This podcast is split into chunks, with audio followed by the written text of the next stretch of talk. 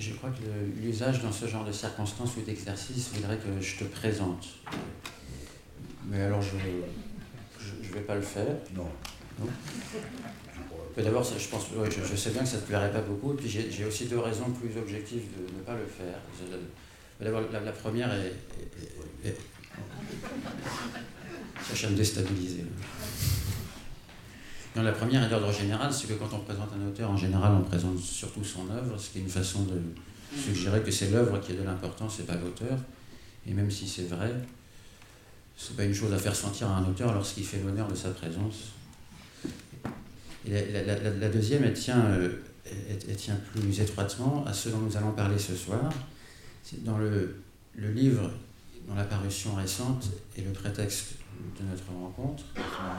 Oui, tu peux, il faut le montrer comme à la télé. la parution récente chez Bûcher-Chastel de Quel avenir pour la cavalerie Une histoire naturelle du vers français par Jacques Reda. Eh bien, dans, dans, ce livre, tu exposes, entre autres, une conception euh, qu'on pourrait dire impersonnelle de la création poétique. C'est une histoire du vers, du vers français, mais où l'importance de ceux qui font des vers est singulièrement euh, minimisée.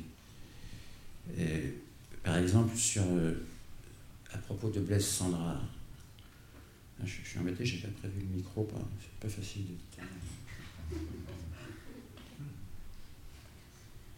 Voici ce que tu dis sur Sandra, entre autres. Mais d'où vient alors qu'à quelques égards, nous regardons Sandrars comme un grand poète?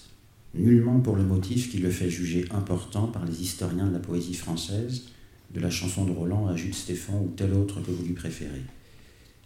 C'est la pure et simple conséquence de la mécanique qui, en tout, fonctionne impersonnellement de phase en phase de son évolution, mais, en la circonstance, nous permet de donner aux agents déterminants de chacune et de leur transition de l'une à l'autre les noms d'êtres que nous appelons globalement poètes.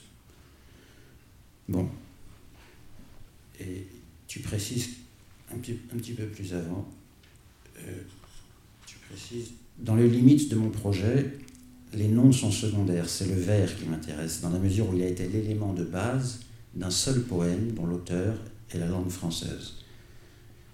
Voilà donc l'idée qui traverse ce livre, c'est que, plus précisément que des auteurs, les poètes sont les médiums d'un seul et grand auteur qui serait la langue.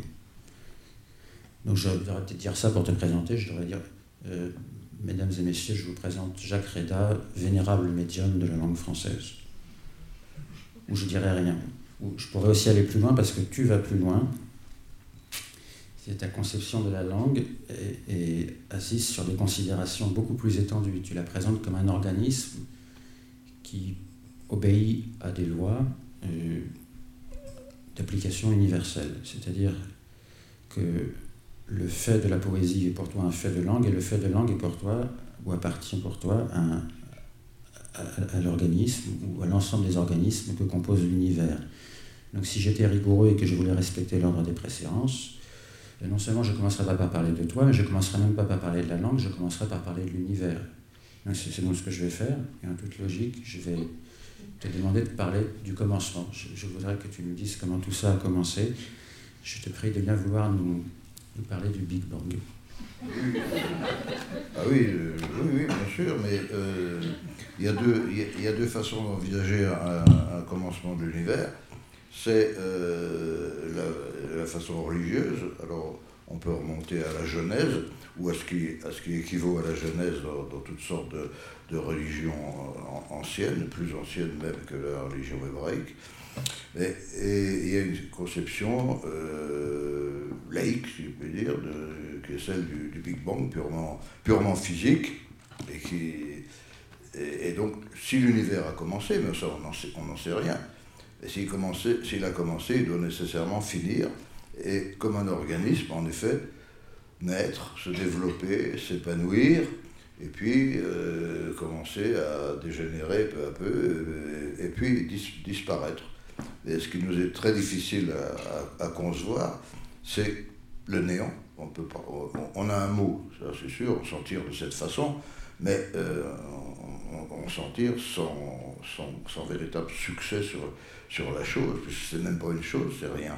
C'est même pas rien, il n'y a plus rien à dire. C'est l'état dans lequel euh, je ne sais pas, je ne sais pas, je ne voudrais pas froisser ici les personnes qui ont, des, idées ou des certitudes sur la survie, sur une survie quelconque après la mort. Ben, il est certain que nous avons été morts et dans le néant avant de naître. Alors, il y a ce, fait encore plus contradictoire qui fait que on, est sorti du néant. Donc alors là, euh, l'énergie du néant euh, et l'énergie du vide, ça on sait, on le sait. Mais bon. alors ce que je voulais, ce que je voulais dire en, premier, lieu, c'est que je, c'est remercier le public, je, l'ai fait, je, récidive. Je remercie aussi la Maison de la Poésie pour son invitation. la récidive, elle aussi, euh, puisqu'on m'avait déjà invité pour la célébration de La Fontaine. Et enfin, tout ça est naturel parce que je pense que la littérature est faite pour instruire, et, mais pour instruire en, en, en, distraisant, comme disait le regretté Bobby Lapointe, par rapport, euh, par ailleurs, euh, magnifique artisan du verre sur certains points. Donc, continuons d'instruire en 10, 13 ans, 13 ans et demi, ajoutait-il, pour, pour n'oublier personne. Et, donc, je, réponds à ta question. L'organisme. Mais cet organisme univers est composé de, de, d'organismes qui s'imbriquent les uns dans les autres. Euh, dans l'univers proprement astrophysique, alors, il y a il y a les amas d'amas, il y a les amas, il y a les, amas de constellations, les, constellations composées de systèmes planétaires différents. Il y a des systèmes planétaires, il y a, les astres, les soleils, et puis il y a, les planètes. Sur les planètes, euh, il, y a, de la matière, et, puis il y a eu à un moment donné de la vie, et, la vie, la vie a produit autant d'organismes qu'il y en a de variés de toutes les formes, depuis l'amibe et la bactérie jusqu'à l'éléphant ou au dinosaure, et chaque organisme et, dans nos corps, les organismes, les, organes euh, eux-mêmes jouent un rôle un rôle d'organisme particulier en liaison avec les autres. Alors, mon idée fondamentale, c'est que tout se tient. Voilà. Il y a rien, rien n'échappe, rien n'échappe à cet ensemble tout retentit d'une façon ou d'une autre, la, chute d'une épingle. C'est ce, que, les météorologistes ont, appelé l'effet papillon, et qu'aujourd'hui, euh, il semble qu'on appelle ça le, hasard déterministe, c'est-à-dire un, hasard qui est vraiment un hasard, mais qui sait au fond ce qu'il fait. Tout ça, tout ça est d'un, intérêt. Et le vivant, parmi le vivant, il y a eu l'espèce humaine, l'espèce humaine qui, pour, euh, on sait comment, ça a été décrit, euh, a fini par euh, une espèce animale qui marchait comme beaucoup d'autres, comme les autres, beaucoup d'autres mammifères à quatre pattes, qui s'est peu à peu dressé sur deux. C'est là qu'il n'aurait pas fallu commencer, je crois. Et ce qui a permis, ce qui a permis comme, comme l'expliquent très bien certains, scientifiques, le, développement des, organes propres au langage articulé. Voilà, parce que tout, a un langage. Hein. Le vent a un langage, les animaux ont un langage, même les choses purement muettes ont un langage, mais euh, seul l'homme, à ce qu'on peut savoir, euh, possède un langage articulé. Bon, le langage lui-même s'est développé d'une façon qui est certainement qui a été certainement conjointe avec ce qu'on appelle maintenant la musique, quelque chose de très primitif sans doute en, fait de musique. Et donc, la musique est certainement aussi, dans certains cas, surtout dans des cas d'éléments de, sacrés du, langage, avec la danse. Il en reste des, il en reste des survivances dans, le, dans, certains, dans certains pays, mais naturellement tout ça c'est effacé. C'est effacé chez nous d'assez bonheur. je veux dire d'autres euh, ou plutôt dans, dans, la ligne du, sujet, c'est que donc, le, pour moi, euh, euh, musique, poésie, c'est-à-dire poésie et, danse, c'est un, un tout, c'est un tout. les, arts différents qui correspondent d'une part à la danse, d'autre part à la musique, d'autre part au langage, se sont séparés peu à peu. Ils étaient encore assez liés chez nous au Moyen Âge, mais ils se sont séparés et chacun a développé ses propres structures. Chaque langue a donc développé sa structure particulière. Et la langue française, quand elle, une fois qu'elle s'est élaborée, a de bonheur, de très bonheur, euh, élaborer ce qu'on appelle le, le, vers. Je vais y revenir. Et l'élaboration de la langue française s'est passée en fait de, la, de la manière euh, la manière dont toutes les langues se, fabriquent elles-mêmes. Il y a une sorte d'échange entre les locuteurs et la langue où la responsabilité de l'un ou de l'autre reste absolument indéterminable. On ne peut pas savoir si c'est parce que les gens ont parlé comme ça que la langue a changé ou si c'est parce que la, la, langue...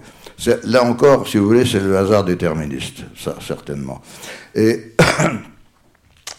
le français s'est développé, on, sait à peu près à quelle époque, mais euh, on pourrait dire presque depuis le Big Bang aussi, puisque euh, le langage n'étant qu'un aspect de l'univers, euh, enfin, il s'est développé à la fin de l'Empire romain au contact de différentes sortes de latin le latin d'Église, le latin véhiculaire des gens qui parlaient le latin, mais quel latin?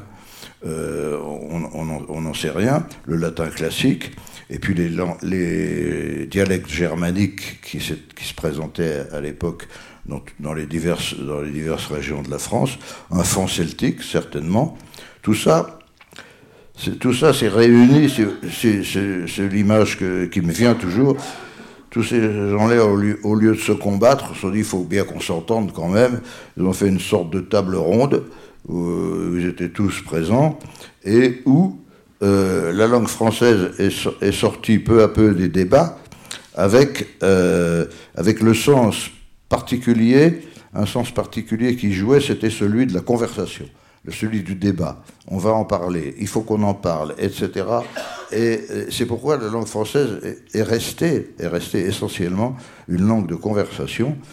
Euh, ce que ce qu'Alfred de Villiers dès le, premier tiers du 19e siècle lui reprochait disait, le, français disait le français le français dire les français nous autres il le français n'aime pas la poésie le français aime le vaudeville l'esprit de salon, les mots d'esprit et, tout ce qui relève de, l'intelligence euh, résonante. Mais euh, ce n'est pas une langue faite pour la poésie. Alors on peut le dire, on peut dire qu'en effet, dans, la mesure où, poésie, danse et musique sont, liées, la langue française est une des langues qui manque d'accent. C'est connu depuis, depuis toujours, on n'y peut rien. Mais ce qu'elle perd en accentuation, qui sont beaucoup plus sensibles, pour prendre les langues proches, en anglais, en italien, en espagnol, enfin toutes les, la plupart, même dans les langues slaves, ce qu'elle perd en, accentuation, elle le gagne en modulation. Donc le vers est une modulation. C'est une modulation tirée de la prose, parce que la prose elle-même a sa modulation. La prose, euh, la prose a une modulation et elle a un rythme, un rythme libre un rythme libre, comme il y en a dans certaines, pièces de musique moderne, chez Satie par exemple, des, morceaux sans mesure, des, sans mesure.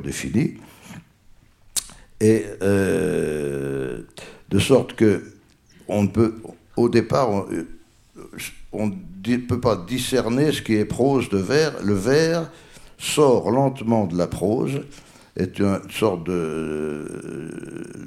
d'autre image de, de, la prose, qui, euh, qui se traduit par des, une régularité de mesure. Et en français, la mesure, la, mesure qui a été choisie, c'est celle du syllabisme, c'est-à-dire une mesure, une mesure un peu idiote en soi, mais celle du système métrique en quelque sorte, c'est-à-dire, pour, prendre, prenons l'alexandrin, 1, 2, 3, 4, 5, 6, 7, 8, 9, 10, 11, 12, et, et, je, et je recommence. Mais ça, ça, a priori, ça fait ni danser, ni chanter. Mais la, grande astuce de la langue, ça a été d'introduire sa modulation dans ce cadre très, très, très, très régulier, très, strict, une modulation alors à l'infini. il n'y a pas deux vers, deux vers français tout à fait semblables, parce que les, les questions d'accent, de modulation jouent de, de, manière tout, tout, à fait extraordinaire. Oui, excuse-moi, j'étais un peu. Je parlais de, Non, c'est pas ça, mais je voulais te poser une question. Oui, euh, allons-y. oui, en fait, je voulais te demander si, dans, ce tout qui se tient, il y a un principe, disons, dynamique d'application universelle que tu as effleuré en passant sans en parler vraiment, là, qui s'appelle le rythme. Ah oui, oui, mais alors, il faut. Est-ce qu'on pourrait en parler un ben, petit peu Vous faites bien, cher ami, d'en parler. si, vous permettez, non seulement je, vais en parler, je vais en parler, mais je vais en faire parler. Parce si je pourrais te demander tout de suite de m'en donner une définition en quelque sorte mécanique, mais j'ai trouvé ça euh, ce matin. Je ne vais pas me faire plus, plus, érudit que je suis. Je l'ai trouvé dans une note d'un article de Michel Deguy, dans un numéro de 1974 de la, la revue Langue française. Oui. Et c'est une, une, citation d'un ouvrage d'un un roumain que, qui s'appelle George Hades. Parlez plus distinctement, cher. Eh ben, voici la citation. Il dit, il, dit mais le rythme pris en lui-même est une abstraction injustifiée.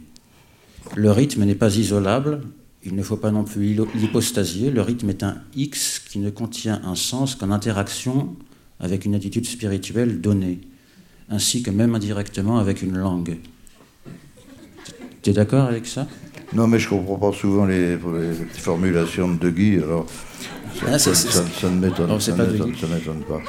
Quelle, définition pourrais-tu donner du rythme bah, par rapport à la langue Il y a d'abord la définition du dictionnaire. Elle, est très simple, c'est l'introduction d'une régularité dans le mouvement. J'abrège. Hein. mais ah, si on regarde bien, le rythme, le rythme est à l'œuvre absolument partout notamment le mouvement, la particularité du, rythme. Ce qui m'a, alors là, je suis obligé de, faire une, parenthèse pour, dans un domaine un peu différent.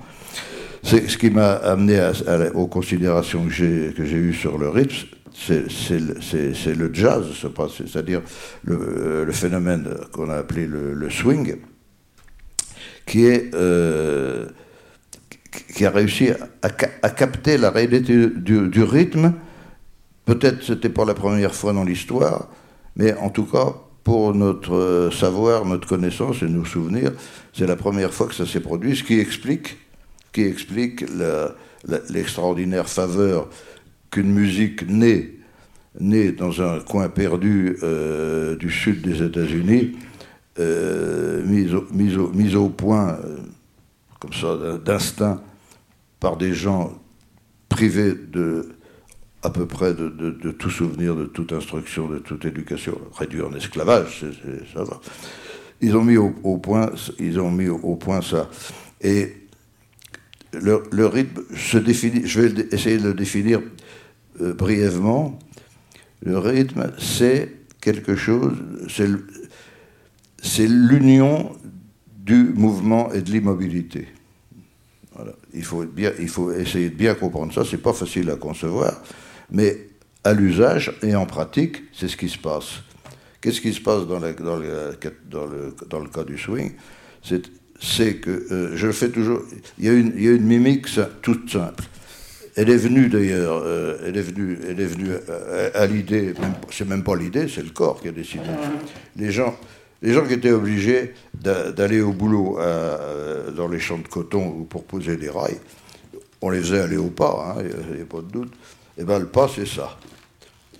Mais à partir du moment où il y a un refus, une sorte de liberté qui fait. Il y a un moment où, le, refus d'aller au, pas militaire ou au pas de corvée, c'est ça. C'est le pas en air. C'est ça. L'appui se met sur le temps faible. Vous voyez eh ben, C'est le début de la danse. là, il n'y a aucun doute. Il n'y a aucun doute. Et, c'est ça. Et, ça se manifeste absolument dans, tous les phénomènes. On va, ne va pas, va pas s'attarder.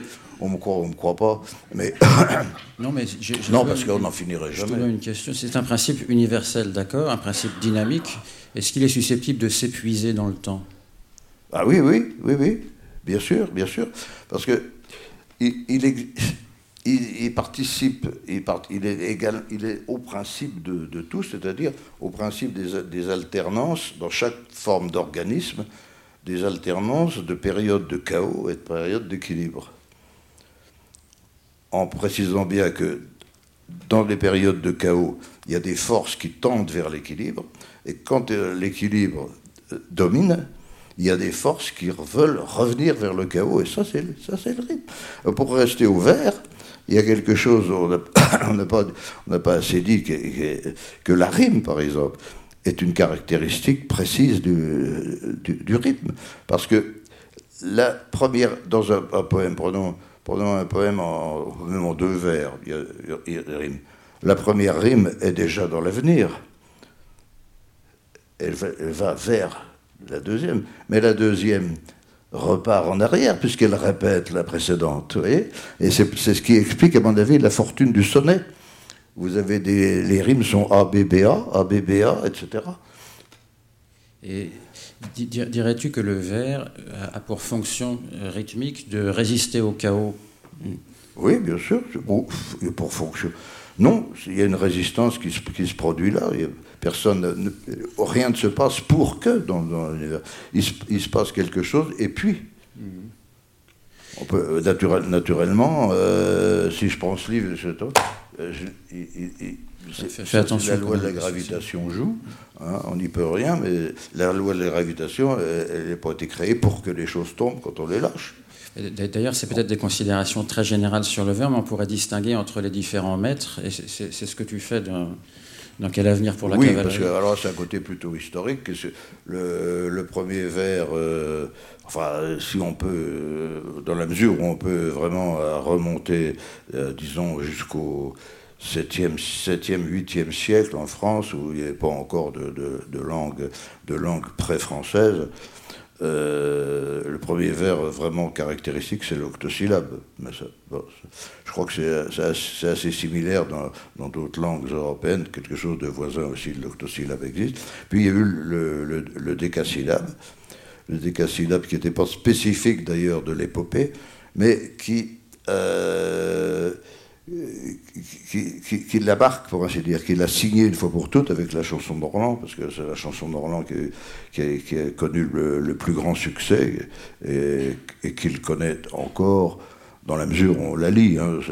cette histoire, de, cette anecdote que raconte Gide, il se retrouvait dans un colloque. Il, y avait très longtemps qu'il n'avait pas rencontré Valérie, qui était un très vieil ami. Il était très heureux de se retrouver dans ce colloque. C'était un colloque sur les épopées européennes. Et à un moment, euh, Gide se penche vers Valérie et lui dit Est-ce que tu connais quelque chose de plus emmerdant que la chanson de Roland? Et alors euh, Valérie dit Oui, l'Iliade. Alors Gide, Gide était outré. moi, moi qui sanglote au seul nom d'Agamemnon, disait-il. Bon, revenons au...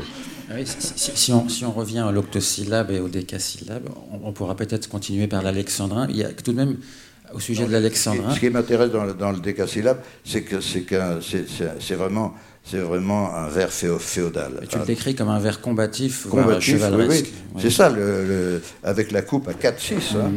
C'est 1, c'est 1, 2, 3, 4, 1, 2, 3, 4, 5, 6. Hein le, le, non, mais le, chevalier, ou, peut-être il, il, recule, mais c'est pour, pour mieux foncer en garde. Quoi. Non, mais c'est ah intéressant. Tu, viens de représenter le décasyllabe en quelque sorte un comme un personnage, et c'est l'impression qu'on peut avoir à lire quel, avenir pour la cavalerie. Parce qu'il y a un parti de composition du livre qui est, qui est surprenant. Dans, un premier temps, tu commences par parler des différents maîtres, l'octo, le décal, l'alexandrin. Et dans une autre partie du livre, tu, tu, parles des principaux poètes qui, selon toi, ont joué un rôle dans l'histoire du vers, qui, disons, constituent des états remarquables dans l'histoire du vers français. Et donc, donc on passe d'une d'une partie où ce sont les vers qui sont les personnages principaux à une partie où ce sont les poètes. Et la, conséquence de tout ça, c'est que les uns et les autres apparaissent en quelque sorte sur une même ligne d'horizon. Ça rend les poètes un peu moins personnels, mais ça rend les vers un peu, plus des personnages. Donc il y a le belliqueux des casyllabes et l'alexandrin. Eh bien, avec les autres maîtres, c'est celui qui donne peut-être le plus l'impression que la langue quand même a nourri des intentions particulières, parce que tu expliques comment il a été tenu en réserve par la langue pour être joué au bon moment, ah comme, une, comme une carte qu'il s'agissait d'abattre quand les circonstances étaient les plus favorables. Oui, c'est peut-être aussi une hallucination de ma part, je ne sais pas. non, euh, il ne faut pas oublier, euh, il faut pas oublier une chose, c'est que très longtemps, la poésie n'avait pas de définition précise, elle n'en a jamais eu d'ailleurs. Hein. Si, quelqu'un peut me définir la poésie, euh, aujourd'hui je serais très reconnaissant. Euh, et cette notion toujours très vague change, évolue avec les générations, presque plus encore qu'avec les siècles. Ce qui était certain, c'est que pour définir la poésie, on disait c'est ce qui est écrit en vers. Mais alors quel que fut le sujet? Parce que le sujet de la, poésie, ça n'a pas toujours été euh, l'amour, la tristesse de vivre, ou de voir mourir, etc. C'était aussi bien n'importe quoi, hein, d'utile, de, nécessaire. Mais c'est à ça que le, vers a été une nécessité d'abord pour de mémorisation de choses importantes, que ce soit même les, des questions de métier des questions d'archivage, des choses que les gens, à une époque où l'écriture n'existait pas. Le vers a commencé à décliner au moment où l'écriture a existé. Alors, il a eu une belle, une belle vie ensuite, il faut bien le reconnaître, mais euh, il est devenu il est devenu moins, moins utile pour les, pour les usages pratiques. C'est pourquoi il s'est spécialisé dans, dans, dans, les choses un peu abstraites ou du, sentiment, de, la conscience, enfin tout ce, tout ce, qui, tout ce qui appartient à, la psychologie et à la synesthésie, la kinesthésie de l'homme. Bien. Euh, mais euh, une fois que la science s'empare de tout ça aussi, comme elle s'était emparée déjà avec la technique, avec la technique des, solutions, des, travaux et des jours en quelque sorte.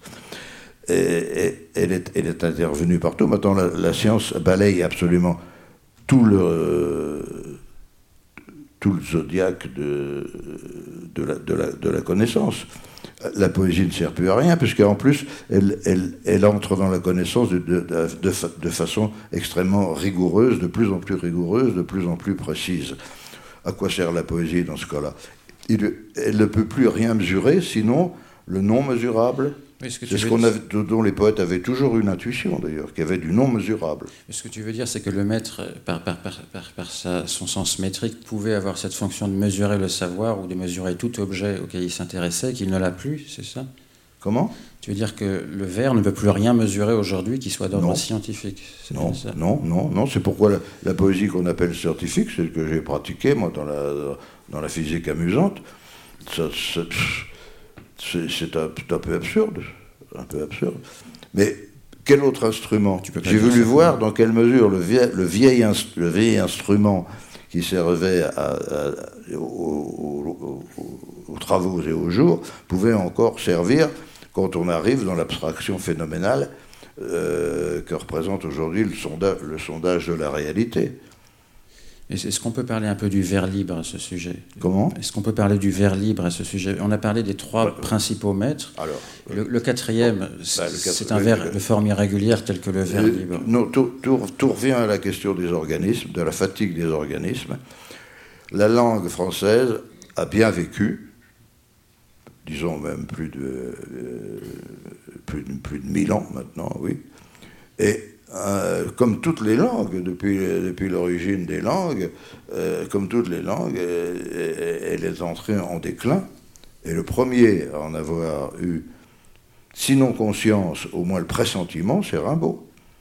C'est Rimbaud, il, a eu le pressentiment à contrario, peut-être quand il a dit il faut trouver une autre langue. Ça voulait dire la poésie, moi je suis poète, je, veux dire un certain, nombre de choses qui échappent à la capacité de mesure de la, langue, cela vers 1870. Et, donc, il faut trouver une autre langue. Mais c'est même, c'est pas un individu, euh, même aussi, euh, aussi ambitieux et, aussi génial que Rimbaud, qui pouvait créer une nouvelle langue dans, la langue qui existait. C'est ce qui explique, à mon avis, son échec. Toutes les autres, euh, toutes les, toutes les autres explications sont des explications un peu euh, plus, plus romantique, oui, euh, il tout ça. Bon. Oui, mais alors à, propos du vers libre, il me semble que toi-même tu fais la distinction entre deux façons de le pratiquer. Il y a une façon à laquelle tu rends hommage en quelque sorte, quand tu parles de la pratique ou de la technique de, de Sandrard, d'Apollinaire, de Larbeau, de Dadelsen. Ben ça, c'est un peu le début, ça.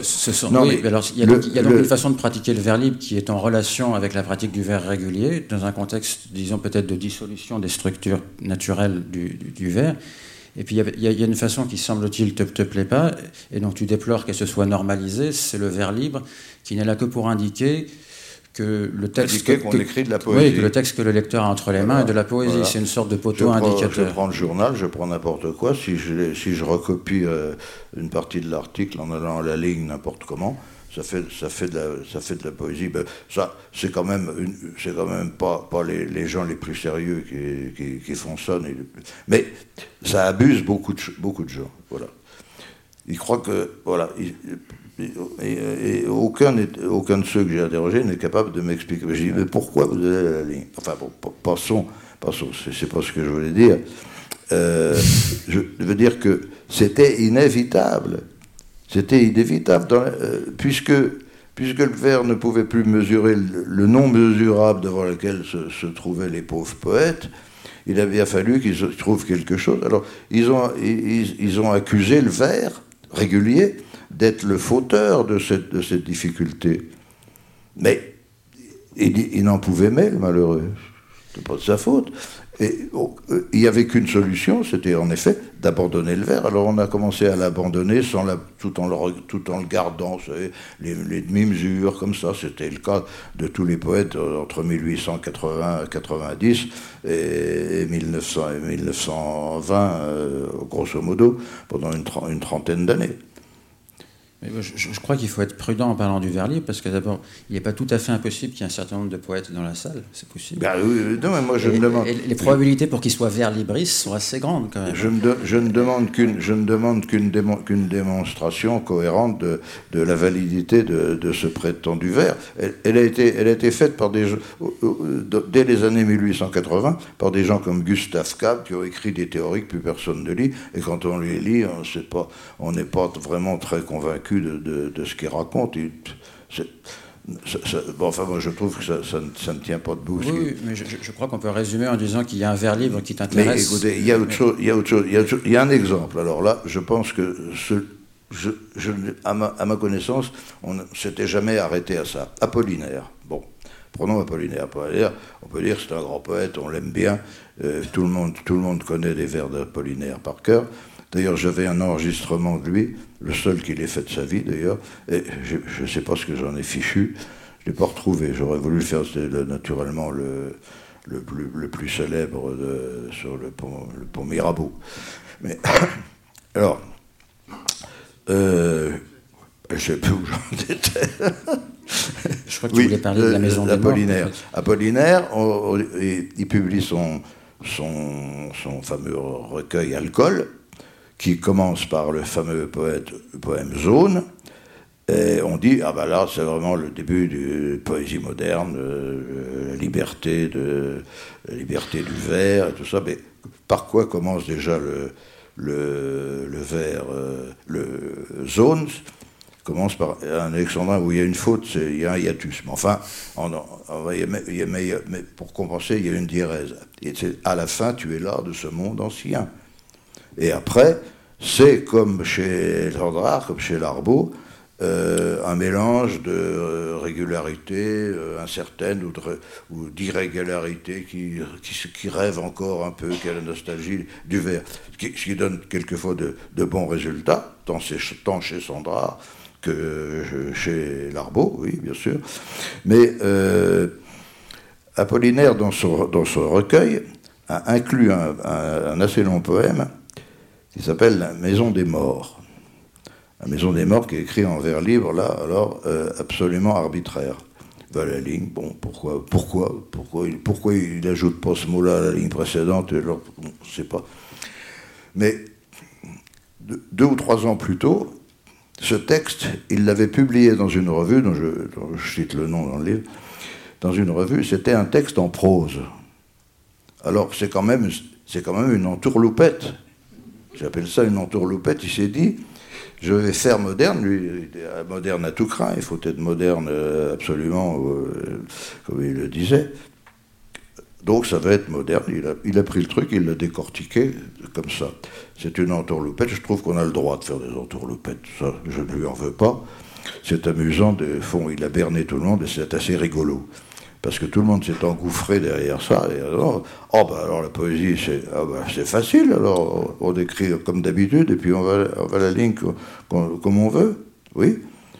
Je cela dit, pour la difficulté, écrire en vers régulier, c'est pas, c'est pas difficile. apprendre la, prosodie française, c'est beaucoup plus simple qu'apprendre le solfège et que l'algèbre. Dieu sait. Dieu sait. Et ce, problème de l'arbitraire du vers libre permet de poser franchement la question de la nature de la poésie. tu, dis toi-même quelque part, je crois que c'est dans celle qui vient à tu, tu dis les poètes, ce sont des gens qui ont en commun le fait d'aller à la ligne. Bon. Mais si, si, la structure du vers s'est décomposée, s'il ne reste plus que ce vers libre poteau-indicateur qui est une sorte de prose s'avançant masquée, euh, ça, permet de se dire mais qu'est-ce que c'est que la poésie en dehors du fait d'aller à la ligne? Est-ce qu'il y, y, a une définition? Tu as dit tout à l'heure, personne ne pourrait la donner aujourd'hui. Il faut, il, faut, il, faut, il faut revenir euh, un peu en arrière. Euh, le l'abandon du, du, vers régulier était inévitable en l'état de la langue. L'état de la langue ne s'améliorant pas, il faudra en dire un mot tout à l'heure, elle est incapable de trouver de nouvelles structures. Depuis Rimbaud, Rimbaud lui-même n'en a pas trouvé, la structure régulière, euh, séculaire, millénaire, mais ayant disparu, aucun poète n'a proposé une structure capable d'être commune. C'était ça aussi le vers régulier. C'était au fond, à la période féodale comme à la période de, la monarchie absolue, c'était une chose démocratique. Alors on me dirait, c'est une démocratie qui n'intéressait que les gens capables d'écrire, c'est-à-dire quand même une très faible minorité de gens. Mais tout le monde écrivait des vers. Hein. Au, siècle de Louis XIV, tous les gens qui savaient écrire, qui avaient un, un peu d'instruction, ils écrivaient. Au XVIIIe siècle, peut-être encore plus. Euh, donc c'est très facile. Je ne sais plus où j'en suis. Mais écoute, je, me permets de revenir à la question de la nature de la poésie. Il y a quelque ah oui, chose. Oui, oui, non. Il y a quelque chose. Mais il n'y a, pas de nature de la poésie. Puisque tu as parlé de Rimbaud, il, y a une description des Alpes suisses par Rimbaud, enfin, le Rimbaud tardif, celui qui s'est tu, celui qui est parti. Et il dit, tu la cites dans un, texte sur Rimbaud que tu as donné à Roger Munier pour un numéro spécial de la revue Archive. oui, oui, il était repris dans une autre. Là, et, voici, voici la description. Il dit Plus une ombre dessus, dessous ni autour, quoique nous soyons entourés d'objets énormes. Plus de routes, de précipices, de gorges, ni de ciel. Rien que du blanc à songer, à toucher, à voir ou à ne pas voir, car impossible de lever les yeux de l'embêtement blanc qu'on croit être le milieu du sentier. Oui, mais l'embêtement blanc, c'est dans une lettre qui parle de ça. Oui, c'est dans une, c'est dans une lettre. Et je me demande si cet embêtement blanc, et il ne peut pas nous servir de, disons, d'image pour décrire ce vague, cette espèce de brouillard qui règne sur la définition de la poésie. C'est le vide papier que la blancheur défend. Mais dans ces conditions, les poteaux, dans ces conditions, les poteaux indicateurs peuvent avoir leur utilité. Non, il faut bien se mettre à la. Alors, moi, je reviens à ma question de structure. On ne peut pas trouver de nouvelles, de, nouvelles, de nouvelles structures, donc écrivons en prose de la poésie. Le poétique, après tout, existe aussi bien dans la prose que dit, et, ailleurs que dans la littérature. On dit c'était, oh, c'est un paysage très poétique. On ne sait pas très bien ce que ça veut dire, mais ça veut dire quand même quelque chose. Tout le monde comprend vaguement. Oh, c'était, on a passé, on a, on a passé une soirée poétique. Je ne sais pas si celle-ci vous laissera un grand souvenir, et, donc. Euh, il fallait trouver une nouvelle structure, on n'en a, pas, trouvé. Alors, avec le vers libre, chacun a été obligé de se trouver sa, propre structure, mais qui, lui est, aussi propre que, que, possible, c'est-à-dire en dehors un peu de la langue, non pas partageable dans une langue commune. Et ça, on voit comment, comment, comment ça se pratique, surtout avec Roverdi déjà. Et, ensuite, encore bien, encore bien plus, jusque dans, jusque dans les, années 40-50. donc, on ne trouve pas de nouvelles structures, donc on en est venu à s'attaquer à la, à la structure qui était commune au vers et à la prose, c'est-à-dire à la syntaxe. C'est-à-dire qu'on aboutit, par exemple, au poème éclaté, éclaté du Boucher, qui ne manque pas de beauté d'ailleurs, ce qu'avait déjà fait Mallarmé avec le coup de dé d'ailleurs. C'était, passé très bien au-delà de, du, langage qui signifie, du langage. C'était faire de, des mots des éléments graphiques en quelque sorte. Et, ça, et alors, donc, tout ça, tout ça c'est un processus qui suit celui de, décomposition de notre langue. Encore tout à l'heure, j'ai suivi une grande partie de la rue de Rivoli. Je regardais les, les, magasins, ils sont à touche-touche, comme ça, les uns derrière les autres. Euh, sur le doigt de la main, sur 300 ou 500 mètres, euh, vous ne trouverez pas deux, deux boutiques où il n'y ait pas une, une, mention en anglais. Donc les gens n'ont plus confiance dans leur langue, ils n'aiment plus leur langue. Il y, a, il y a 50 ou 60 ans, je ne sais plus, c'est 60 peut-être, je ne sais pas, je suis tellement vieux que je perds le compte. Euh, Etiamble a, a, publié un livre euh, furibond euh, contre l'invasion de l'anglais dans la langue française, Parlez-vous franglais?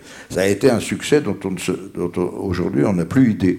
On en a parlé à la radio, pas à la télévision, parce que peut-être, mais enfin, je ne l'avais pas à l'époque, c'était les débuts. Euh, tous les journaux, ils organisaient des concours, même pour euh, voir qui pourrait trouver le meilleur équivalent de l'expression anglaise qu'il fallait bannir, etc. Maintenant, on s'en fout complètement. Il y a eu un, excellent livre d'Alain Borer euh, il y a quelques années. Il n'a pas, pas, été vraiment négligé, mais enfin, il n'a pas connu le, dixième du succès des, du succès des Tiambles et, et, rien à faire. Quoi. Le, les Français, le, français n'aime plus sa langue.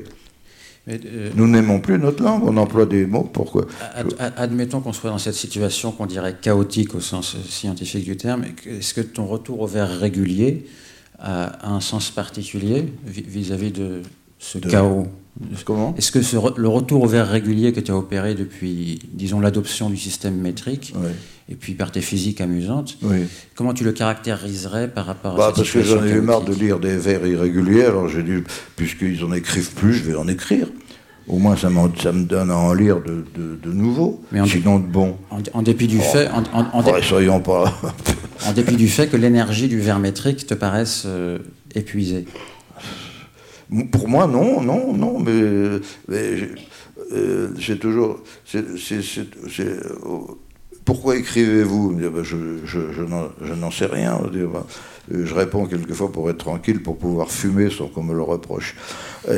mais autrement, non. Euh, quand on écrit, on commence à écrire, on pense, on pense pas une minute que, ça va. Je savais à, 15 ans. Euh, j'écrivais déjà des poésies, comme on dit.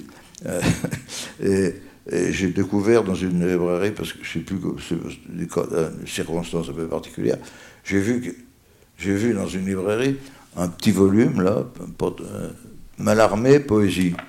Mais c'était la première fois que je, découvrais que, que, pouvait, que on pouvait faire des livres de poèmes. Je pensais que ça existait que dans les, dans les livres scolaires, moi. Hein? Et ça, ça me rappelle une anecdote que, que m'avait raconté Claude Roy. Et à l'époque, il avait accepté de faire des, lectures, de parler de poésie dans des, dans des petites écoles, pas, pas la maternelle, hein, quand même, dans les, dans les premières classes. Et alors un jour, il dit, je demande à une petite fille et, toi, qu'est-ce que c'est pour toi un poète? C'est un monsieur qui est mort.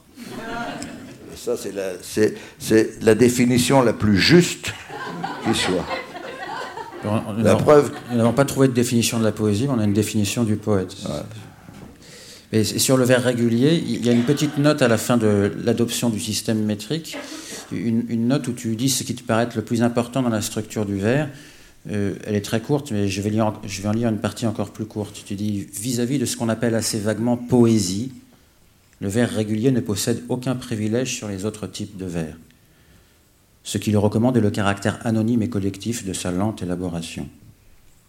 Il participe ainsi du commerce humain dans ses pratiques les plus soutenues, qu'il s'agisse de transmettre un savoir, livrer une confidence, se donner à un jeu ou à une volupté. Il est le corps d'une volupté qu'on partage avec le langage, première et peut-être suffisante manifestation de la poésie en tant que passage d'une réalité dans les mots. Il faut donc appliquer à cette volupté une exigence de moraliste. Les prétendues contraintes du système métrique fondent sa liberté. Au vrai, c'est lui qui nous adopte quand on a perçu le rythme en acte dans la représentation verbale qu'il en fournit. Oui, euh, oui de, toute, de toute façon, euh, ce qui est bien euh, pour moi en, écrivant, c'est que j'ai l'impression de participer à quelque chose, de participer à la langue. C'est-à-dire, c'est une dépersonnalisation, mais c'est pas une dépersonnalisation euh, mythologique euh, ou comment dirais-je, métaphysique comme ça, dire l'absence, personne, etc. Non, non, non, non. On, laisse, on laisse, on se laisse envahir par la langue. J'ai aucune prétention sur ce que sur ce que j'ai écrit. Quelquefois je trouve c'est bien, quelquefois je trouve c'est moins bien. Enfin, euh, je suis une sorte de, résonateur de quelque chose qui est ambiant, ou de filtre. Alors, le filtre est plus ou moins euh, fidèle, euh, le résonateur aussi, mais voilà. Je crois que le, fondement, je, crois que je l'ai dit au début, c'est que tout se tient. À partir du moment, où tout se tient, ce, que, on, appartient à un système. On appartient à ce système. Et ce qu'il faut, c'est c'est trouver le moment où savoir qu'on lui appartient, sentir qu'on lui appartient, procure, procure une, satisfaction, sinon une joie exubérante. Euh, c'est, à mon avis, c'est ce qui fait danser. Qui fait danser, la danse, c'est oublier simplement pendant le temps euh, où on danse euh, qu'on va, euh, qu'on va de, toute façon disparaître, peut-être dans des conditions quelquefois pas, pas, pas, pas dansables du tout. mais, c'est comme ça. Est-ce que, est que le filtre, le résonateur, peut nous parler, nous dire un mot de le muet De? De le muet. De Luminet Non, le, le, le E muet. Ah, le muet, je crois que vous parler de l'astrophysicien ah, que je connais bien, qui écrit en vers libre aussi, je lui ai dit. enfin, Mais, enfin, euh, il en sait tellement plus long que moi sur l'astrophysique que Le muet, bah oui, le, le, muet, c'est l'agent principal de la modulation de langue française, parce qu'il il, il, joue un jeu, il joue un rôle pneumatique dans l'énoncé dans, vers. Il y a des vers où il n'y a pas de muet, bah, c'est pas qu'ils manquent de quelque chose, mais ils ont quelque chose de trop. Les vers de Heredia, par exemple comme un vol de Gerfour du charnier natal, fatigués de porter leur misère hautaine. Encore là, il y en a, il y en a un ou deux. Mais euh, d'ailleurs, c'est pas. C'est pas, il n'y a, aucun poète que je ne méprise, hein. ça, ça, vraiment, je trouve. J'aime bien Heredia aussi. Je mets par-dessus tous les autres Toulets, parce que c'est celui qui a, trouvé le secret de la modulation. Alors là, il est imbattable. Et, et donc, euh, voilà, quoi on appartient et il faut, il faut, il faut en tenir compte. C'est comme ça. Euh, excuse-moi de revenir à la rime, mais oui, il y a, le muet, non, ah le, muet, on sait très bien, mais la, rime, il y, a, il y, a, une chose, il y a une question que je voudrais te poser sur la rime. Je, je me rappelle une fois chez toi, j'avais aperçu, euh, gisant sur le plancher, un, gros dictionnaire de rimes qui est dans un état lamentable, comme si une demi-douzaine de, de métriciens lui étaient tombés dessus et lui avaient fait ça. Non, non, il n'est pas. J'en ai deux. Les deux dictionnaires. Tout le monde a toujours eu des, tous les poètes ont toujours eu des dictionnaires. Je, dis le contraire, mais ma, question est la Alors j'en ai un, un vieux qui est, un vieux qui est dépenaillé et qui est tout de, publié chez Larousse, je crois, qui vaut pas un clou. Il est très mal fait, mais enfin, il est, il est quand même plus pratique que le gros qui, qui était coopéré par des universitaires belges. Et les Belges, dans, le domaine de la langue, ils sont, françaises, ils sont toujours très sérieux. C'est très bien fait. Alors je m'en sers, mais je m'en sers, mais dans, euh, ou, bien parce que je suis fatigué, ou bien parce que la rime vient pas toute seule. Mais souvent, elle vient toute seule. Et ce qui est, admirable de la part de la rime, c'est qu'elle sait avant nous ce qu'on veut dire. Parce qu'on s'arrête quelquefois, on a une rime, et puis on bute, mais c'est pas parce qu'on trouve pas la rime, c'est parce qu'on ne, parce qu'on ne on, sait plus très bien comment continuer. Et puis tout à coup, la rime qui se cachait dans un coin arrive, c'était farceuse, elle se présente, tiens, celui-là, pouf, ben voilà, elle, elle, savait, elle savait ce qu'on voulait dire avant vous. Elle le sait d'ailleurs, en général.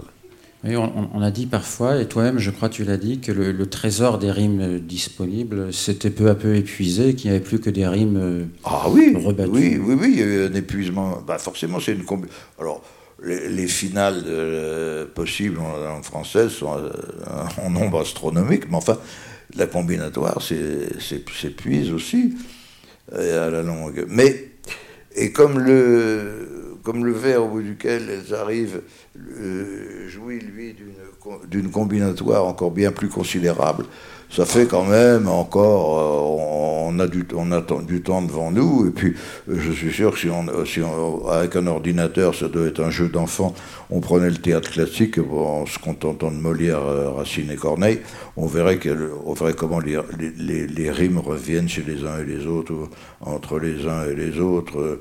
C'est pas, l'usure de la rime, c'est pas. il y en a qu'il faut éviter, ténèbres, funèbres, par exemple, etc. Ça, oui. Mais enfin, même Hugo les a, gaillardement, lui, enfin, lui, il, passe par-dessus tout. C'est un tank, c'est un tank lyrique. Oui, parlons aussi de, ou reparlons de, de, Rimbaud. C'est un poète auquel tu fais un sort unique dans ton histoire du vers. Tu le considères en quelque sorte comme une tentative de la langue qui porterait ce nom-là, ben, Rimbaud. c'est le milieu. Hein. Et comment, comment résumerais-tu son apport historique? Sangria disait euh, démocratique et jeune un dimanche, ah oui, main dans les poches. C'est sûr, mais Sangria, Sangria c'est Sangria, et ça, faut pas y toucher. D'abord, il serait furieux. non, il euh, n'y euh, a, plus, rien à, plus rien à dire de Rimbaud, tout a été dit.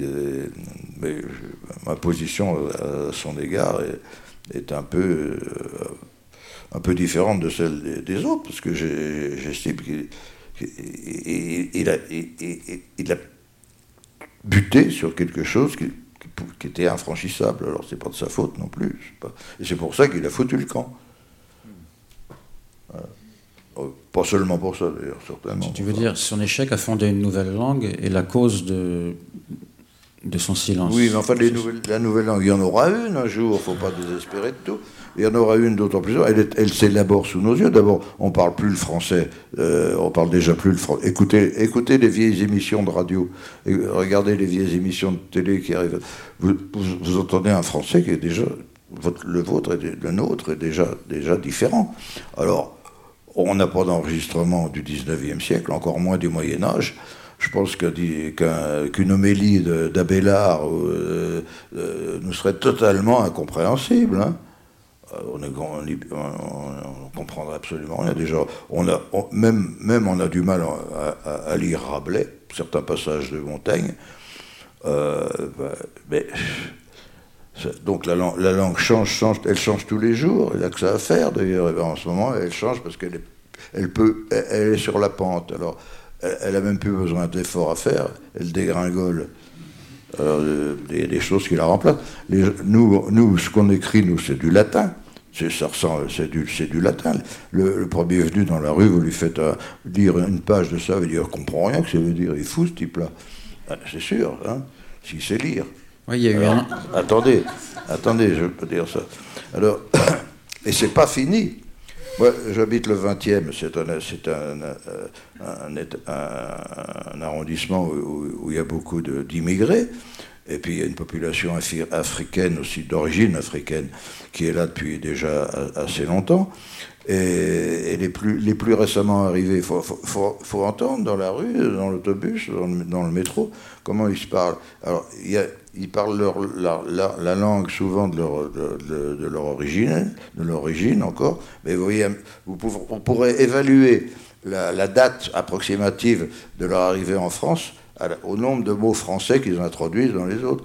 Euh, ou les, les, descendants ou les Algériens encore, dans, leur discours, tout d'un coup, il émerge, le, émerge un, mot français, quel temps, euh, sécurité sociale, euh, je sais pas, bureau de poste, des trucs utilitaires. Combien de fois Combien de fois, euh, au bureau de poste, on a affaire à des gens qui, timides d'ailleurs, intimidés, les pauvres, qui vous demandent comment faire pour remplir, remplir un, truc de recommandé ou pour retirer euh, quatre sous qu'ils ont euh, au chèque, au chèque postaux.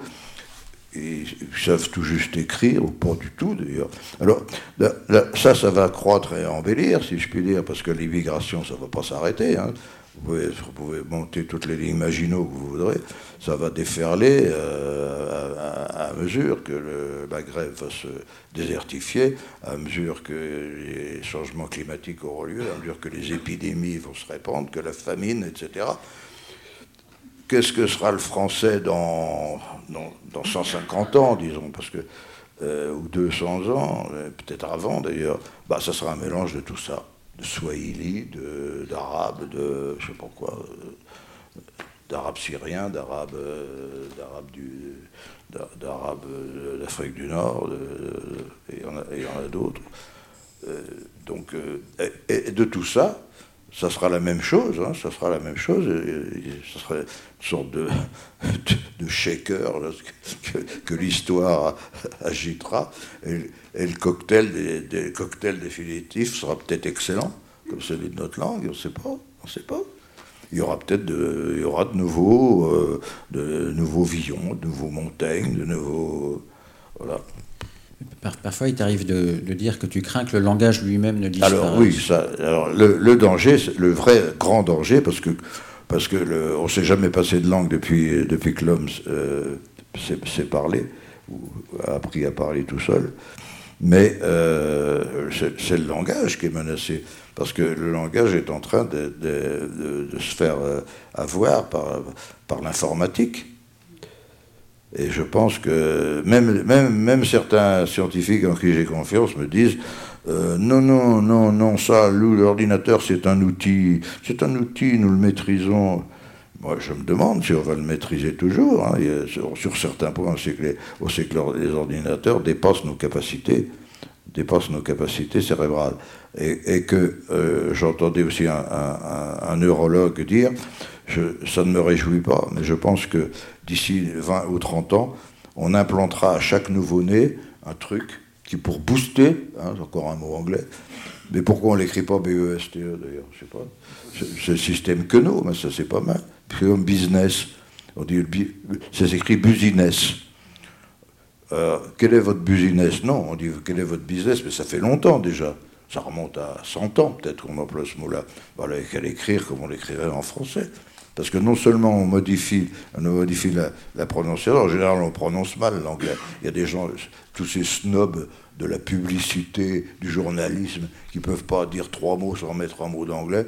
Euh, si on les foutait sur, sur, les parachutait tout d'un coup à Birmingham ou, en Écosse, je ne sais pas comment ils se débrouilleraient.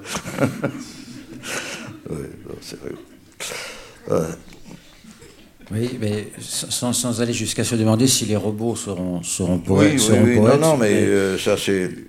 Et, puis. Et, puis on est en train de nous, nous robotiser direct, direct, directement, parce que euh, j'entendais encore un, zigomar là, qui expliquait euh, Ah oui, ça va être épatant, parce que maintenant on aura des cœurs en plastique. Alors, je ne sais pas quel plastique, peut-être du plastique biodégradable, mais pas trop, parce que s'il est dans le corps, c'est un peu emmerdant. Et, comme ça, tout, on mettra des veines artificielles, et ça va être une, espèce de, de métissage de, l'homme et, du, robot, que deviendra à ce moment-là le, langage, l'écriture, la poésie, euh, la prose, etc. Cette, déjà, conversation déjà les journaux sont en train de disparaître. Les journaux sont en train de disparaître. Ah, plus personne, moi j'achète plus de journaux. 2,50 euros sont fous. Et pourquoi euro d'ailleurs? Pourquoi euro Pourquoi Moi je dis maintenant, je dis toujours franc.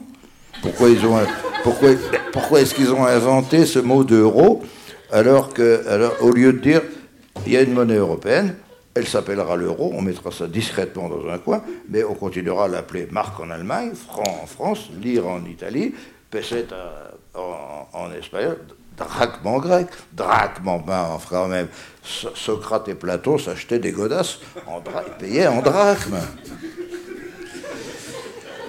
Écoute, c'est très, très, embarrassant, mais je voudrais, je voudrais te reparler de la langue. Oui. J'ai une remarque à te, à te soumettre. Voilà, on en parle de Non, je, voulais dire, ton, ton, diagnostic, celui que tu fais sur l'état actuel de la langue, à première vue, il, a deux particularités. À première vue, hein. d'abord, c'est qu'il est très négatif, c'est cette pente qu'on dégringole dont tu as parlé. Ensuite, on ne peut pas dire qu'il soit original, parce qu'après tout, il est partagé par pas mal de gens. Je ne dis pas par tout le monde, au contraire. Il est, il est partagé aussi par des linguistes.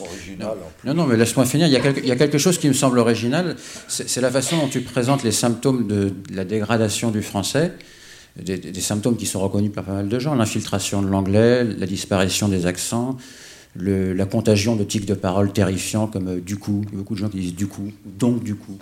C'est comme des virus modernes de la langue.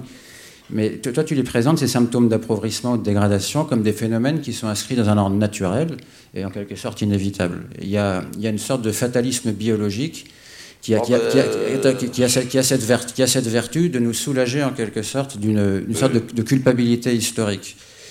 Je, je, je, voudrais dire ceci, si tu permets. Je voudrais dire, il y, a, il y a une sorte de crainte euh, qui, n'est jamais bien formulée à chaque fois qu'on entre sur ce genre de terrain où il s'agit du déclin de phénomènes d'ordre culturel, que ce soit notre faute, que par exemple que le destin de la langue soit entre les mains de ce locuteur, et que si donc la langue dégénère, admettons qu'elle dégénère, mais que si la langue dégénère, ce soit un peu de la faute de ceux qui la parlent et qu'elle dégénère en quelque sorte de notre bouche. Toi, tu dis exactement l'inverse. Tu dis que c'est la langue qui nous parle. Tu le dis quelque part dans, dans le vers français. Tu dis qu'on est parlé au moins autant qu'on parle.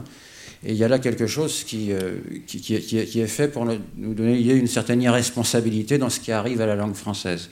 Mais le problème, le problème, le problème, c'est que cette irresponsabilité, elle implique aussi une forme d'impuissance ou de passivité ou d'impuissance à, l'idée que si ce n'est pas nous qui perdons la langue, ce n'est pas nous non plus qui pourrions la sauver.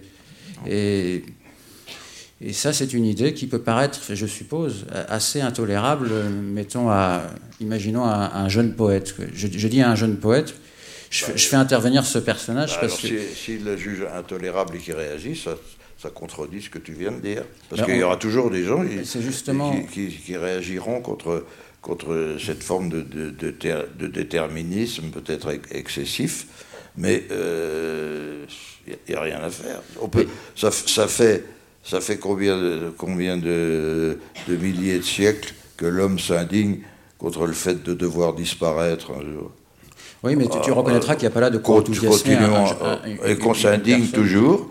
On, quand quelqu'un euh, quand quelqu'un disparaît, on, s'indigne qu'il ait, ait, pu disparaître. Moi, quand j'arrivais à mon âge, la plupart j'ai plus d'amis de mon âge ni, ni, ni, même un peu plus jeune. Heureusement que j'en trouve parmi les. mais, de ce point de vue-là, c'est pas drôle, quoi. Mais euh, j'aurais beau me révolter, on dit c'est beau la révolte contre la mort. ben oui, c'est beau, mais c'est totalement, c'est privé de toute efficacité, et il vaut mieux, il vaut mieux chercher à limiter les dégâts c'est ça, c'est ça. Euh, on ne peut pas empêcher, on peut pas empêcher la langue, mais euh, ce qu'on fait, ce que je fais, c'est une façon d'essayer de, limiter les dégâts. Peut-être, c'est une façon, j'en sais rien, si c'est vraiment une façon. Mais de toute façon, il n'y a, a, rien à faire, puisque quoi qu'il arrive, si, on continuera à parler euh, la langue un peu moins bien de plus en plus, de même qu'à partir d'une époque, on a parlé de mieux en mieux, mais sans, penser qu'il y, avait, y du, y avait du mieux à, venir ou qu'il y avait du, du, du mauvais à, le faire.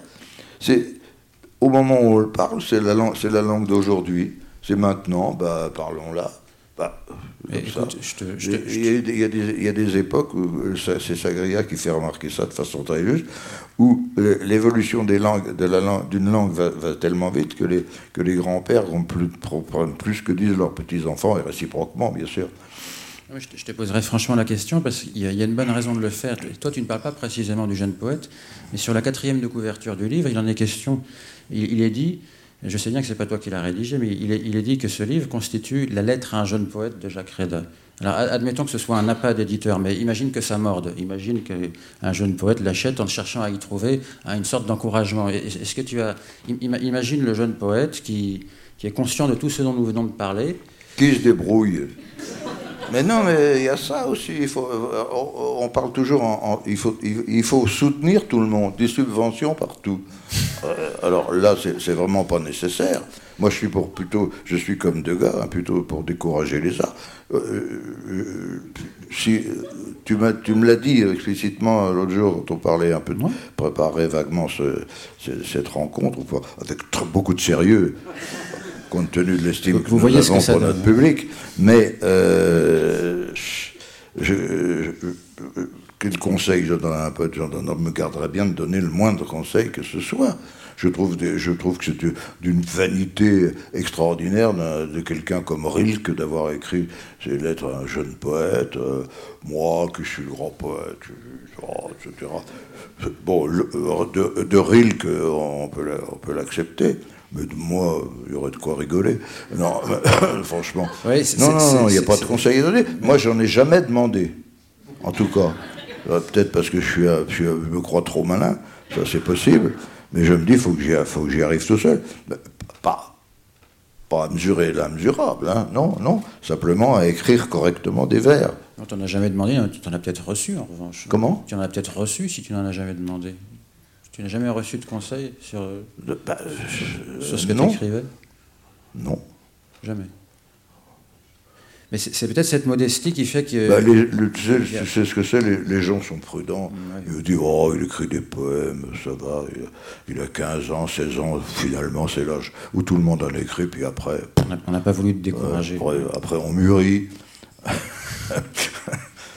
tout de même, à la, fin de la cavalerie, il, me semble qu'il y a un conseil qui est caché dans la dernière page du livre, et, la modestie dont tu viens de faire état, ça ne me surprend pas, mais elle explique peut-être pourquoi ce conseil est donné par quelqu'un d'autre. Elle est donnée par un poète que tu cites, c'est Armène Lubin. Oui, alors Armène Lubin, j'adore Armène Lubin d'abord parce que parce que c'est un homme qui a un sens poétique, alors sinon euh, immédiat toujours et qui pratique de la langue euh, tout à fait spéciale parce que il était arménien de Turquie et après les, massacres euh, des Arméniens euh, quelque temps après il s'est réfugié en France après avoir fait des études à Istanbul dans une institution française. Donc il avait certainement une, très bonne pratique très bonne pratique du français dont, il a fait preuve d'ailleurs dans, dans, les, dans, les, textes en prose. Mais il, se trouve qu'en vers, et je ne pense pas que c'est euh, qu'il ait, fait exprès, il lui manque quand même cette, cette proximité que, qu'on a avec sa langue maternelle et qui est irremplaçable. Et, et donc ça donne, ça, lui, ça donne une certaine... Il, manipule le, vers régulier avec, avec un peu maladresse, mais c'est une maladresse presque toujours miraculeuse. Quoi. Ça tombe bien. Il avait un goût, il avait, du, il avait beaucoup de goût, et, sans doute il, le savait. Voilà, bah tiens oui, je vais lire ça pour qu'on ait lu, entendu, J'aimerais bien. mais entendu quand même quelque chose. Quelque chose. Donc, ah. Donc il y, a eu, bien d'autres poètes d'origine d'origine euh, étrangère qui ont, qui ont laissé une trace dans la, dans la, dans la poésie dans la poésie française. On pourrait, on pourrait dire euh, euh Moréas déjà, euh, et puis euh, en, un certain sens Saint-Jean de Perse, enfin, parce qu'il était des Antilles. Et il y en a eu plus, Édouard Glissant plus récemment. Enfin, il y, en a, il y en a eu de plus en plus à mesure que, à, mesure que les, pays francophones disposait de, si j'ose dire, d'un personnel poétique un peu évolué. Saint-Gore, par exemple, euh, et, puis Césaire. Césaire, c'est très, très, très beau. alors, le Sana dans le Haut-Pyrénées. Des croix basques décoraient la maison, où des choses élevées étaient en danger de chute. Les malades ne pensaient qu'à leurs minces cloisons, de leurs membres étalés amortissant les disputes. Alors je m'arrête là parce que vous voyez comme c'est assez maladroit quand même pour l'expression. Mais oui, oui. Mais bon, on dit bon, fait, au milieu d'une jeunesse restée à l'état larvaire, les outils nobles avaient été posés de travers et tout se refusait. Absence complète dans le sentier réservé au passage du prophète. Mais le pays autour bruissait le soir lorsqu'une mésange sur une poitrine en dentelle se posait avec sa confiance intacte. Délicates ondes et bondissantes gouttelettes nous rassuraient sur les dessins réels des Pyrénées, déjà presque sereines par endroits. La boîte à outils devenait visible au sommet de la hâte. Alors, c'est vrai que c'est très maladroit, ça, surtout quand on le lit à haute voix, on croirait, que c'est écrit par, par un, gamin de 15-16 ans qui, qui, est arrivé en France depuis quelques années, qui n'a pas très bien réussi à l'école. Mais alors, il y a tout à coup l'image finale qui est absolument magnifique. Oui, cette découverte finale d'une boîte à outils en haute altitude me paraît c'est peut-être une, une, simple hypothèse de lecteur, mais je pense qu'on peut y trouver au moins. Euh, bah, c'est la boîte à outils de l'Arche de Noé. Oui, mais pour, ah. quelqu'un qui chercherait euh, ce qui pourrait venir dans la langue de nouveau, il y a au moins euh, des raisons de patienter, voire d'espérer. On n'a pas dépassé la limite, là. Oh, je ne sais pas quelle heure il est, là. je sais pas. Regardez. Ah, parce que je voulais, je voulais lire. Sentinelle, dis-nous. Comment ça marche, oh, c'est éteint. Oui. Je, vais, je vais quand même lire encore une petite chose, ça ne dure, ça, durera pas. Parce non, mais je voulais dire encore un mot sur. Oui, bah, je t'en prie. Un mot sur, le, sur, le ver, sur le verre dit libre. Bah, pas toujours libre. Il, y a des gens qui, il y a des gens qui se sont créés des structures. Comment? Ah oui, oui, pardon. Oui, c'est encore sur le, sur le verre libre. Parce que il y, a des gens qui euh, ne, cherchent, ne, cherchent, aucune structure, c'est-à-dire qui découpent la prose, mais il y en a aussi qui se créent des, structures, alors plus ou moins transmissibles à d'autres. Euh, mais euh, c'est le cas, c'était le cas d'Armand Romain, l'avant-dernier poète que, je cite, qui lui, qui lui a, était, polyglotte, un, polyglotte tout à fait sidérant, parce que il, a travaillé très longtemps pour le, ministère, de, l'Intérieur, je crois, le ministère des Affaires étrangères. Il était écouteur. Il a passé ses nuits à écouter les stations de radio soviétiques, chinoises, du monde, du monde entier. Il parlait à peu près tout. Peut-être que le japonais qu'il connaissait pas bien. Mais, euh, et, et, il donnait ses, traductions, traduisait les bulletins d'information de, de, quantité de pays comme ça. Et il a donc aussi traduit, euh, ça, ça, je sais pas si ça, si je pense que ça se trouve en librairie, encore on a dû la réimprimer, poésie non traduite. Euh, où il a euh, donné justement, paradoxalement, des traductions de poètes de, toutes sortes, d'Asie centrale, euh, plus, quelquefois italiens, enfin plus Et alors, il y a, eu l'antépénultième, si je peux dire, c'est Jean Follin, qui, à mon avis personnel, ça fait longtemps que je lis Follin, je l'ai bien connu en plus, mais ça ne m'a pas influencé, je l'ai connu parce que je l'aimais déjà beaucoup. Euh, c'est le seul à avoir créé une, structure de, de, de, vers, libre qui est très, très rigoureuse. Alors j'insiste pas sur le j'insiste pas sur le détail parce que ça, serait trop long et je vais répondre à la question de, de, mon camarade. Non, mais je suis content, que tu, sois, je suis content que tu sois revenu sur le vers libre pour dire quelque chose de positif dessus. Et, tu, me posais la question. Non, je, voulais te lire ah, quelque chose. Je voulais te lire quelque chose de, de, toi dans celle qui vient taper léger, et qui, est, eh ben. qui, qui, est le premier livre où tu as dit ce que tu pensais de, la poésie et du vers. Et il y a, ça pourrait être pour finir que je le lirai, mais pas forcément. Hein. Tu dis. Euh, celle qui vient taper léger, c'est la, c'est la poésie. Donc tu dis ceci, ou tu écris ceci. Je vais le lire très gravement. Celle qui vient taper léger, inexplicablement, peut se retirer de l'espace habitable où nous nous tenons dans la faveur de son souffle. C'est alors que notre dépit l'abandonne à son tour à la dégradation des hypothèses. Sans doute, elle qui jamais ne nous répond, mais questionne silencieusement dans sa distance, comme si quelque chose en nous aussi pouvait se lever et s'en aller à sa rencontre. Sans doute il est tentant pour moi de l'appeler poésie. Et usant du levier rigide qui aujourd'hui, dans son illusion d'une approche, porte pesamment la critique d'un nœud que arrogant à un autre nœud que servile, je pourrais même dire qu'elle n'est que poésie, et que la poésie mais il ne faut rien dire. Car étant celle qui appelle, il n'y a pas de nom qui lui convienne, ni quand elle se retranche, qui réduise ou surmonte l'étendue innommable de son mutisme. sans rien troubler par l'étendue intérieure, ou comme entre les mots, sa trace demeure inscrite dans les cristaux de neige, il faut attendre, simplement. Attendre. Alors, peut-être, elle reviendra. Ouais. Euh, terminer, parce qu'il faut, faut, finir, pour terminer, je voudrais citer, à mon tour, mais pas personnellement, vous allez voir, un, exemple qui, montre quel, abîme peut, séparer de deux langues différentes dans le domaine de, l'accentuation. Et des vers, on en a eu peu, mais enfin, vous en avez tous en, en mémoire. Je vais donc euh, faire entendre pour finir un, poème, un poème euh, dit, dit en, dans sa langue par un musicien américain qui était trompettiste et bugliste euh, Clark Terry, qui aurait aujourd'hui 99 ans. Il avait dépassé 90 ans, lui aussi, mais enfin. Et toujours cher à, mon souvenir. Donc, aussi, euh, Mumbles par Clark Terry.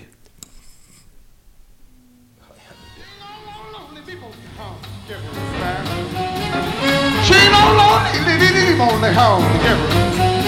She don't leave on the bound the home together.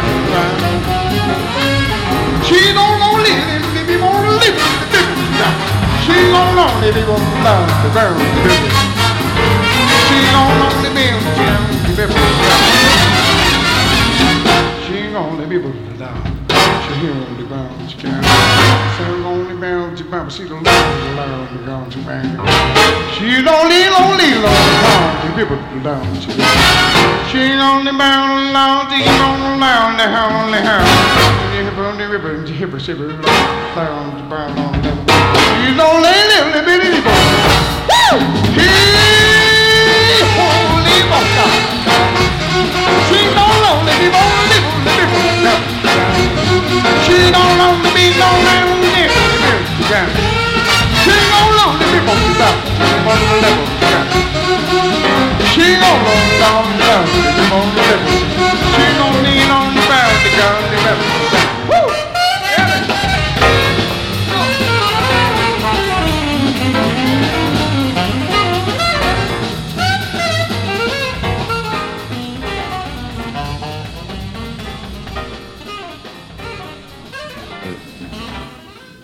on, vient de regarder l'heure et bon, je crois qu'on a dépassé le, temps qui nous avait été généreusement imparti. Je, je, dois dire, pour terminer, que ce, livre dont nous avons parlé, euh, sur lequel nous avons dansé plus, ou moins adroitement, il, est en librairie, là, en sortant, et, Jacques, euh, Jacques Reda est prêt à, signer.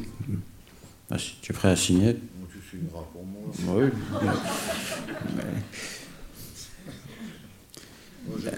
Euh, c'est pas le bon passage du disque. Euh, ah, c'est le passage parlé entièrement qui durait deux, deux minutes aussi. tant pis, on vous libère. Oui, merci, merci de votre attention. Merci.